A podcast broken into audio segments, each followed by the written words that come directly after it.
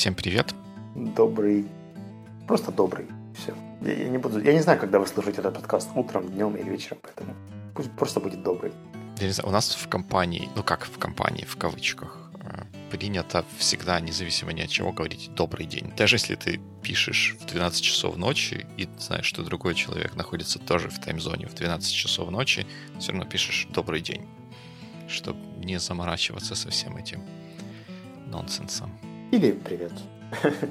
Да, привет, просто, просто и понятно. Просто бывает, я получаю сообщения где-то в районе как раз 12 часов ночи, которые начинаются с «Добрый день, Вячеслав», и меня обычно это удивляет. Но это дополнительно привлекает. Когда это днем происходит, то добрый день как бы выглядит естественно, doing business as usual. Если такое тебе приходит ночью, то дополнительно привлекает внимание к этому сообщению. Тот, кто его написал, достигает своей цели получить твое внимание. Профит. Или вызвать во мне раздражение, что мне пишут по обычным, обыденным вопросам во время, когда я отдыхаю, сплю и стараюсь ни на что не реагировать. Тут, тут ситуацию можно перевернуть и посмотреть на нее с другой стороны. А почему ты в то время, когда ты отдыхаешь, читаешь сообщение и перекладываешь свое раздражение или ответственность за свое раздражение на того человека, кто написал тебе сообщение? А, все очень просто. Дело в том, что во-первых, спасибо тебе за то, что все можно перевернуть, потому что об этом мы поговорим чуть позже. О том, как все перевернуть с ног на голову. Дело в том, что не со всеми получается договориться про удобный канал коммуникации. И вот есть люди, которые, например, получив мою визитку, начинают мне не писать, а отправлять смс. Я могу взять и получить смс с каким-нибудь напоминанием или вопросом или еще чем-то. Там, а вот, вот это сделаете. И как отписаться от смс? Это же не Facebook месседж или какой-нибудь email, который я сознательно могу проигнорировать или убрать нотификации. Можно заблокировать, по-моему, какого-то отправителя или просто какой-то контакт. Ну да, но это уже постфактум. Я же не могу заранее предугадать, что угу. вот в субботу Дима, скорее всего, в 11 часов вспомнит, что я не отправил ему ссылку для подкаста и возьмет и напишет мне об этом смс. Вот, я, кстати, не против смс, но в рабочее время. Теперь ты всем слушателям рассказал, как привлечь твое внимание. Отправить смс в нерабочее время, ты его точно прочтешь. И, может быть, даже в подкасте об этом расскажешь. Пусть слушатели тегают меня на Фейсбуке или общаются снова в нашем Фейсбук-чатике. Там тоже я очень готов проявлять свое внимание и реагировать. Вот. А у тебя получилось посмотреть видео, которое я тебе сбрасывал? Частично. Тогда, может быть, просто скажем, что оно называлось... Как оно называлось? Оно, оно называлось в типичной для TED роликов манере Reinventing Education with Video or something like that. Да, да, очень по-тедовски. Да. И не, не будем вдаваться в то, что там, reinvention education там не так уже много, но такое. Да, да, да. На самом деле это была затравочка, и спасибо мистеру Хану за то, что он ее сделал. Расскажи просто, что ты из него услышал, а потом я немножко прокомментирую. Ну, ну что я из него услышал? Э, получается, там выступал товарищ Хан. Классная фамилия, кстати. Салман Хан его зовут. Это основатель компании, которую мы знаем как Khan Academy, которая занимается созданием образовательной платформы, которая построена вокруг видео и вокруг идеи того, что self-paced education, когда ты сам контролируешь что и когда ты учишь с таким вот достаточно точным контролем и проверкой э, твоих знаний, того, что ты уже усвоил перед тем, как передвигать или позволять тебе передвинуться на следующий шаг. Ну, аля, до тех пор, пока ты не поймешь и не продемонстрируешь, что ты знаешь сложение, тебе не будут показывать умножение. И вот, вот это, об этом он рассказывал, о том, как это намного лучше, чем какие-то другие, ну, назовем их традиционные модели образования. Mm-hmm. Fair enough. Ну, на самом деле, это всего один из примеров, поскольку Хан, скорее всего, явно или неявно рассказывал про свой ресурс, да, как, как они пришли к э, подходу. Не, по-моему, он, он полностью явно про свой ресурс рассказывал. Но под этим, на самом деле, есть очень интересная тема, которая называется Flipped Classroom Model. И, собственно, спасибо, что ты собирался что-то переворачивать в начале нашего выпуска, потому что это как раз, мне кажется, самый лучший перевод — это перевернутое занятие или перевернутая модель обучения. Если очень-очень коротко, то концепт в том, что все знания люди получают из каких-то предзаписанных видеороликов или лекций, а в Classroom приходят для того, чтобы уже попрактиковаться или попробовать какие-то штуки.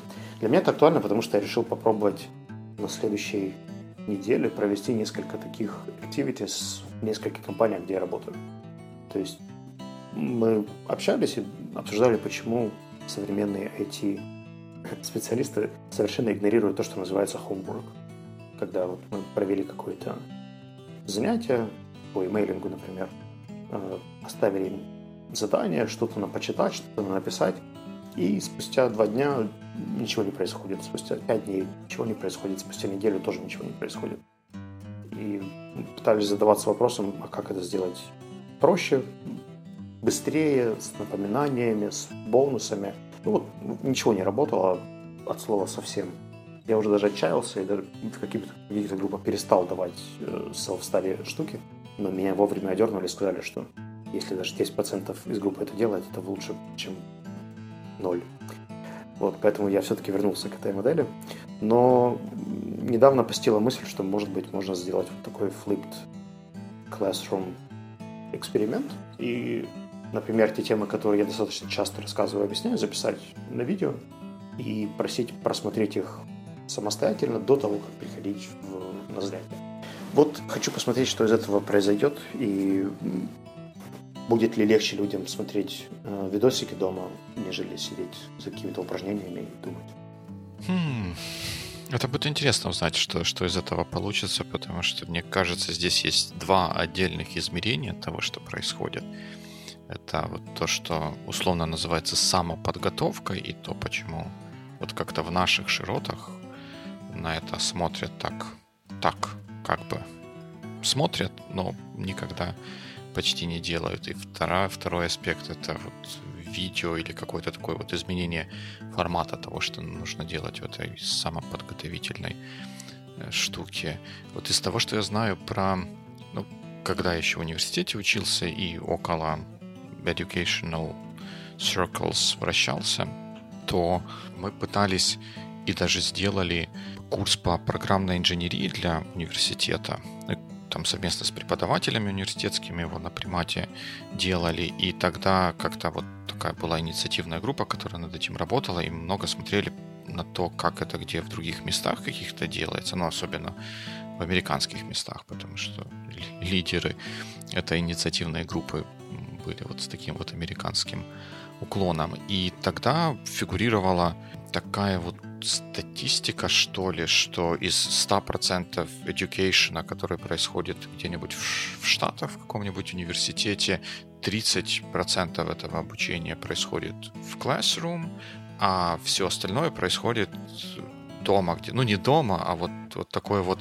self-study. И это что-то, с чем и студенты, и преподаватели приходят к этому процессу. То есть они ожидают и рассчитывают на то, что это происходит. Там студенты не думают, что они могут учиться в университете и делать еще какой-то full-time job, потому что вот этих остальных 70-60% обучения они просто выполнить не смогут, и очень быстро их обучение закончится. А у нас как-то было принято смотреть на то, что ключевое происходящее в обучении происходит э, за школьной скамьей, угу. когда тебе преподаватель что-то в кавычках начитывает из-за кафедры или просто чертит мелом на доске какие-то какие штуки. Знаешь, это очень-очень популярная э, методика. Это, в принципе, же вся система так работает, да, что мы сначала получаем какой-то input, потом уходим на самостоятельное осмысление и выполнение заданий, которые нам оставили. И, может быть, через два месяца придем на какой-нибудь прогресс-тест, который покажет, насколько мы это поняли или не поняли. И возвращаясь к тому же Хану, да, который рассказал о том, что ну, ты видишь, что ты, например, знаешь эту тему на 63%. И как понять этого? Достаточно, недостаточно? И, может быть, получить рекомендации к тому, что ты не знаешь. Кто, кто будет это делать? Преподаватель? Ну, сейчас, может быть, не факт. Да? Сам студент, который увидел, что он чего-то не выучил и пойдет, хм, а давайте я все-таки разберусь, погуглю дополнительно и поищу, чего я не знаю – тоже вопрос. Но при этом очень много времени, когда люди проводят в аудитории, они как раз тратят на то, чтобы просто слушать. То есть на пассивную форму восприятия информации. Что, в принципе, является waste, потому что в комнате есть как минимум один эксперт, который, по идее, мог бы помочь как раз разобраться с проблемными моментами а не просто прочитать четыре страницы лекцию. Мне кажется, что тут опять же есть несколько измерений того, что происходит. Ведь такая вот форма передачи знаний, когда есть класс и есть преподаватель, который вещает этому классу, она же не на ровном месте возникла и не из козней для того, чтобы сделать этот процесс более сложным или каким-то запутанным. Раньше книжек не было, и единственной, единственным более-менее масштабируемым способом передачи знаний было взять одного человека, который знает это что-то, посадить перед ним десяток других и получить более-менее в конце процесса 11 человек, которые обладают этим самым знанием, каждый из которых может потом пойти своих 10 еще научить. И как бы тут ничего плохого в этом не было. Это фактически был единственный способ такой вот масштабируемой передачи знаний. Когда стали появляться книги или какая-то письменность, они все равно были достаточно дорогими, и такое вот масштабирование обеспечить было достаточно сложно, даже в рамках того же самого университета, всех студентов обеспечить одинаковыми учебниками и как-то вот обеспечить то, чтобы они одинаково их читали, было бы, было бы немножко сложнее. Сейчас в веке интернета, конечно, видео эту проблему решает, и даже когда, ну, я не знаю, в других моментах обучения, когда нам пользователи задают какие-то вопросы, ты один раз пишешь одному в саппорт имейле ответ, второй раз пишешь ему ответ. Ну и на третий раз ты уже наконец садишься и пишешь статью для FAQ, и в следующий раз посылаешь ему ссылку на эту статью как бы та, та же самая история. Но если бы вот этого инструмента FAQ и сайта не было, все равно приходилось бы каждый раз писать это в имейле.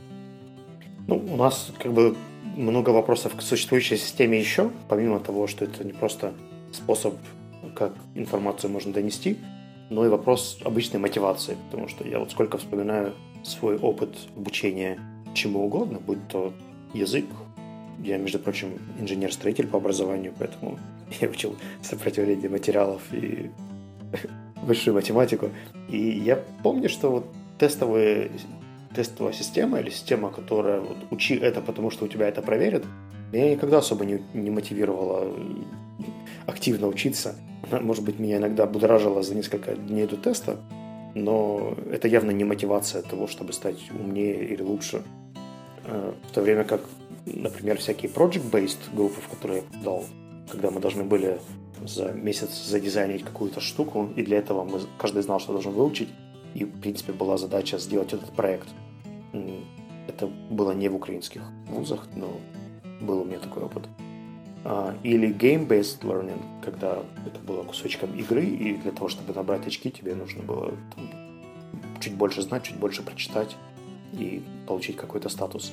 Э, эти штуки мотивировали намного лучше. В контексте лекций я не уверен, насколько можно... И некоторые, конечно, у некоторых это получается объединять, то есть давать и э, input на лекциях, и параллельно где-то давать проекты.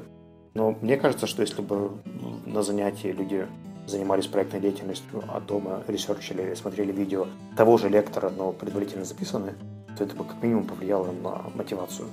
Да, но мне кажется, что вот здесь эм, мы все забываем, глядя на наши реалии, об одном таком аспекте, вот, который, кстати, вот в Not Invented Here я пытаюсь этим заниматься, посмотреть на какие-то driving forces, которые стоят за событиями, которые происходят. Вот в нашей системе образования есть, э, ну, как минимум, три актора, которые принимают участие в том, что происходит. Это учащиеся, это educational institutions, образовательное учреждение, и это государство, которое за все это платит.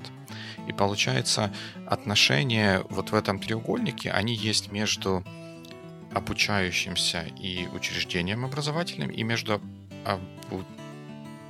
государством между... и институтом. Да, и между государством и институтом. Получается, когда государство выдает какие-то деньги на то, чтобы вот это вот образование происходило, ему нужно увидеть каким-то образом результаты того, на что оно эти деньги тратит. И в, в этой системе не, оно не может проверить э, вот как, тех отдельных выпускников, которые получаются. Ему нужна какая-то proxy, э, proxy measure, какое-то такое вот промежуточное звено, которое каким-то образом характеризует качество того, что получается на выходе. И и рано или поздно таким, такой measure, таким промежуточным звеном становится количество начитанных часов, количество сделанных работ, количество прослушанных курсов. И это то, то что регулирует отношения или мотиви, мотивацию э, образовательного учреждения вот в этом плане. А поскольку платит образовательному учреждению государство, оно э, хочет этому государству максимально услужить и выполнить вот эти вот характеристики или показатели, достичь показателей, которые ожидаются. Среди этих показателей нет мотивированности студентов или мотивированности учащихся, но она как бы там должна быть, но она настолько непрямая, что вот такие вот прямолинейные э, штуки, если не уделять внимания второстепенным вещам, а действительно ли выпускники знают что-то, а действительно ли они умеют делать что-то, а действительно ли они принесут пользу экономике и как бы в кавычках отобьют вложения, которые были сделаны в их образование, оно уходит на второй план, если не уделять этому внимания уже в связке обучающийся и институт, то так и получается, что все подменяется тем, что кто-то должен отсидеть по, по часы на лекциях и по получить корочку, и потом пытаться найти себе работу в реальном мире. Ты знаешь, мне часто пишут э, HR, которые сбрасывают копии резюме, резюме либо на английском, либо про английский. Как-то так уже довелось, что я получаю достаточно много. И вот один из таких случаев был, когда кандидат писал в том, что уровень английского ходил на курсы три года. Ну вот да, да, ровно так. Ровно так. Слушай, ну я, наверное, куда-то нас увел не туда с вот этими driving forces. Если вернуться к flipped classroom, вот как, какие, какие сильные стороны есть у этого подхода? Вот раз ты хочешь его использовать, ты же его используешь для того, чтобы какие-то конкретные проблемы решить. А как, как эти проблемы решаются? Ну, на самом деле, по поводу driving forces ты был очень близок к тому, что нужно. Ты просто говорил о том, что государству нужно мерить какие-то показатели. Просто показатели выбрал старенькие, которые э, использовались для того, чтобы мерить лекционный материал. Но по сути такие же KPI можно использовать и для Flip Classroom. Только mm-hmm. В отличие от, назовем его сейчас традиционным, да, традиционного подхода, а, здесь немножко больше responsibility падает на плечи самых обучающихся. То, есть у них получается немножко больше автономии. Они знают, что они могут смотреть эти видеоролики, когда хотят. Хотят ночью, хотят утром, хотят когда угодно. Но важно, чтобы там, к следующему чекпоинту они это знали. Потому что если они будут это знать, то они не сдадут, там, не смогут эффективно поработать над следующим кусочком проекта или пройти следующий этап там, того теста, с которым они работают. То есть они могут сами выбирать э, время и место, они могут сами варьировать количество нагрузок. То есть если вдруг у них даже есть какой-то part-time job или side project, или просто они любят алкоголь, то они, в принципе, достаточно... Они, они еще в институте получают навык такого self-менеджмента, когда им приходится, зная задачу, находить инструменты, как эту задачу лучше решить. Ну, это, а это, в принципе, очень отображает те компетенции, которые сегодня нужны работодателям. Ну, по крайней мере, мне, как работодателю, этого очень не хватает часто в людях, потому что они ожидают там, более четких инструкций, более четких вещей и чуть меньше готовы брать автономные какие-то задачи, где у них просто поставлен, поставлены условия, и дальше дана абсолютная свобода. Мне бы хотелось, чтобы больше людей могли комфортнее себя чувствовать вот в такой свободе относительной, да, которая ограничена только целями или там definition of done. А тебе не кажется, что в таком случае получается не то, что мы имеем больше людей, которые могут в таких условиях функционировать, а что количество людей, которые в таких условиях функционируют, оно остается таким же, как, как и было, там, скажем, 10 из сотни при традиционном подходе. Mm-hmm. В этом подходе просто вот те 90, которые не могут функционировать, они просто не могут дойти до конца процесса, и происходит такой вот естественный отбор, что корочку вот этого Han Academy или чего-то вот такого вот Flip Classroom получают только те, которые э, ну, в состоянии сами ставить себе цели, достигать их, какие-то проходить через какие-то промежуточные этапы и таким образом добиваться результата. И мы и что так имеем 10 людей, 10 э, человек, которые добиваются результата. Что так имеем 10 людей, которые добиваются результата просто во втором подходе, well, сразу видно. И, и да, и нет. То есть я, я согласен, что сам метод не фокусируется на, на инструментах да, или на self-менеджменте как таковом. Но когда люди живут в этом контексте, то это явно культивируется и воспитывается. В качестве примера мы можем вспомнить какую-нибудь немецкую пунктуальность, да, когда когда везде все приходят вовремя, то это, в принципе, становится социальной нормой. Mm-hmm. И дальше об этом ходят уже легенды. И, в принципе, я видел образовательные проекты, в которых норма является responsible, ну вот та же американская система, да, когда э, у людей настолько много optional classes, что они сами формируют свой учебный год. Uh-huh. Там, из тех курсов, которые не хотят брать, у тех профессоров, которые хотят брать. А у Flipped Classroom, помимо этого, есть еще один большой плюс. По идее, вот даже в контексте моей компании Savvy, если вдруг человеку не очень понравится мое объяснение, а, то он может взять и посмотреть объяснение второго и третьего преподавателя по той же теме. Потому что это накапливается в базе знаний, и если ему недостаточно информации, то он всегда может пойти глубже или погуглить еще, чего, в принципе, в больших э, lectures ну, сложно сделать, потому что, ну, сколько раз я могу по-другому объяснить что-то? Ну, может быть, один, два, потом у меня время заканчивается, я иду дальше. А здесь человек может, получается, копать настолько глубоко, пока это не станет для него комфортным, чтобы он двинулся дальше. Тут, наверное, да, но вроде бы можно сказать, что и раньше это такое было. Если тебе что-то непонятно, тебе еще раз другими словами объяснили. Если преподаватель достаточно хороший, он может какую-то другую перспективу открыть на вопрос. Если у него не получается, он может сказать, ну пойди почитай Фихтенгольца в библиотеке или какой-то paper из чего-то вроде бы как... Просто сейчас эти материалы более, более доступными стали, конечно, это нельзя сбрасывать со счетов. Но я хотел бы тут на минутку вернуться к вот идее немецкой пунктуальности и американских эм, optional classes. Получается, смотри, как э, вот эта пунктуальность вырабатывается тогда, когда ты видишь, как другие люди взаимодействуют ну, друг с другом, да, и с теми обещаниями, которые они дают. Если ты сам по себе в такой веселый студент Хэн Academy, который сидит где-нибудь, хотел сказать, в подвале, почему в подвале, просто на чердаке где-то своего родительского дома, ты вот этой вот всей культуры, вот этого вот всего, ты не видишь, ты сам по себе между вся вся культура происходит между тобой и твоим монитором. И как как здесь выработать необходимость или умение ставить цели, добиваться их, так как это происходит с пунктуальностью немцев, которые смотрят друг на друга и стараются не выделяться из толпы, а потом это все просто становится уже таким вот почти врожденным э, подходом к э, повседневной жизни.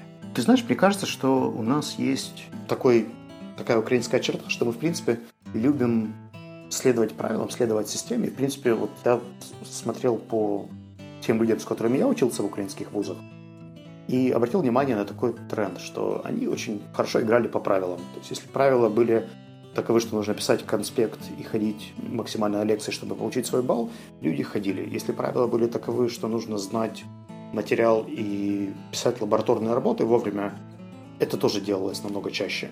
И среднее большинство, в принципе, поспевало за этими критериями. Так вот, если эти критерии изменяются, то есть надежда, что люди вот в надежде, что они будут следовать правилам и получат хороший результат, э, сместят фокус с запоминания информации и воспроизведения на какой-то более практичный и applicable момент. И пойдут за вот этими правилами дальше. И вот этот average, который сейчас э, не, не там сфокусирован, поменяется, и мы получим вот эту среднюю э, массу людей. Я не говорю про каких-то супергениев и абсолютных лентяев, но средний статистический студент получит дополнительные навыки, которых у него раньше не было.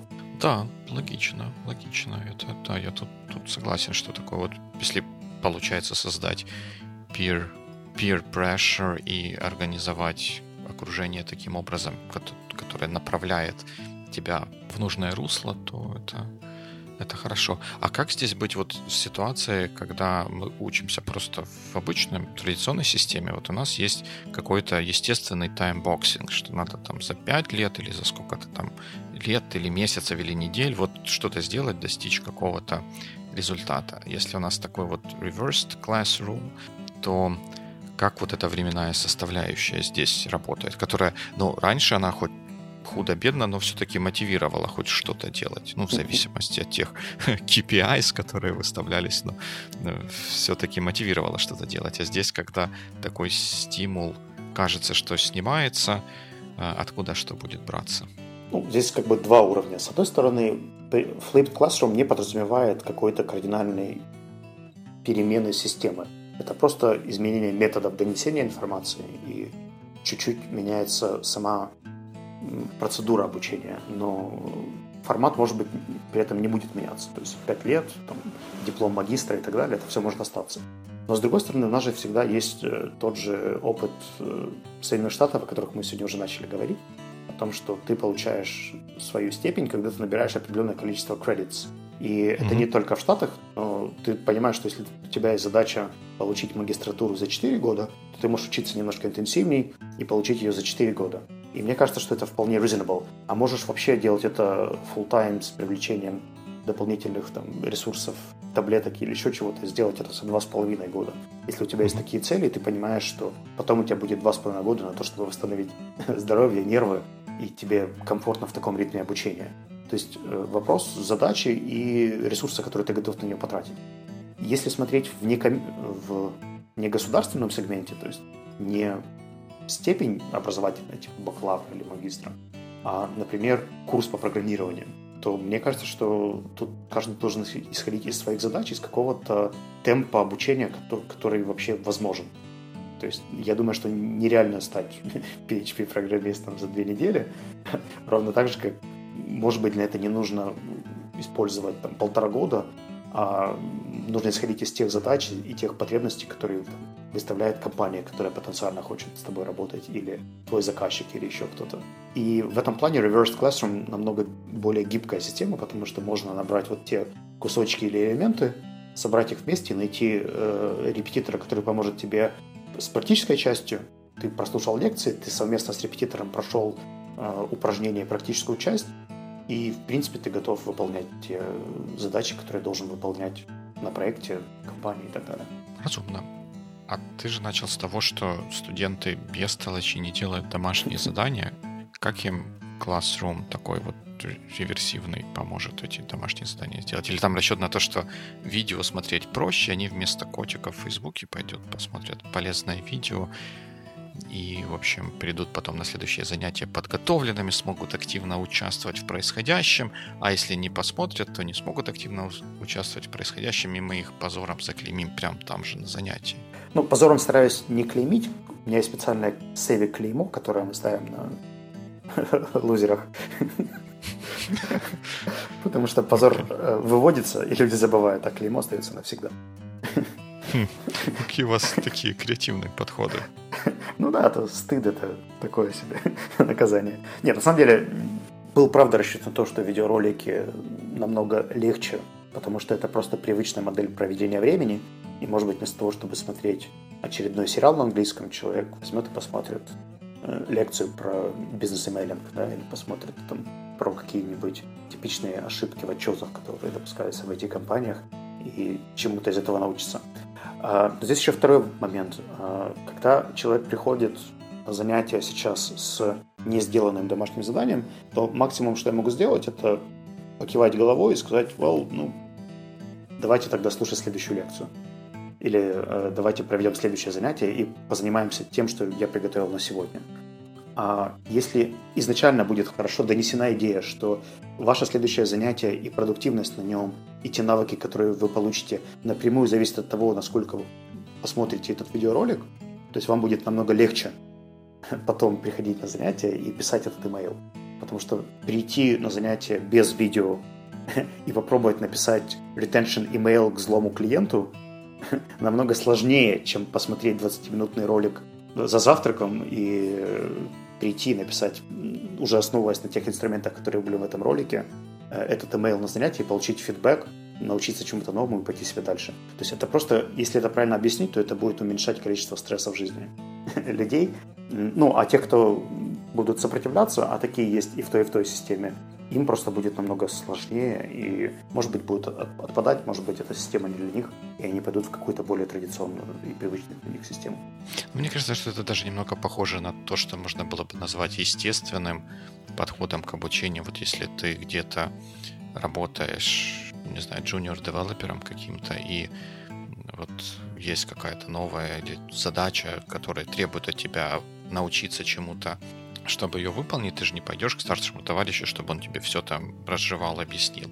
Потому что старший товарищ тебя сразу пошлет читать мануал, и когда ты к нему при, приходишь, придешь обсуждать потом эту проблему, то есть выполнять фактически практическое э, задание по какому-то лекционному материалу, откуда-то полученному, он уже будет ожидать, что ты этот лекционный материал знаешь, и можно сфокусироваться на том, что действительно важно, в плане такого практического воплощения этих угу. знаний, а не в десятый раз десятому джуниору объяснять прописные истины. Но будет интересно узнать, как, как у вас это получится и как поменяется поведение студентов, будут ли они больше делать домашнюю работу. Ну, вернее, будут ли они больше внимания уделять тому, чтобы готовиться outside of the classroom. Ну вот, поскольку мы стартуем этот проект с августа, то я думаю, что через месяц у меня будет уже какая-то первая статистика. А дальше хочу еще к октябрю и к концу года собрать более детальный отчет, посмотреть на то, как поменяется посещаемость, как поменяется результативность того, что мы делаем. И буду потихоньку делиться этим на Фейсбуке, может быть, будем шарить потом в Телеграме или еще где-нибудь. Супер, да, нам обязательно надо будет это потом обсудить, потому что это интересная такая вот тема. Вот, и, собственно, если вдруг у вас возникли вопросы о том, что такое Flipped Classroom, или у вас был опыт каких-то других систем, не той, которую мы сегодня обсуждали, но что-то, что отличается от традиционного подхода к образованию, пожалуйста, напишите нам об этом на сайте sonar.one или в нашем Фейсбуке, прямо на странице или во Фейсбук-чатике. Точно. Будем рады пообщаться с, вам, с вами и на эту тему тоже. Ну а пока все. До новых встреч в эфире. Успехов. Пока.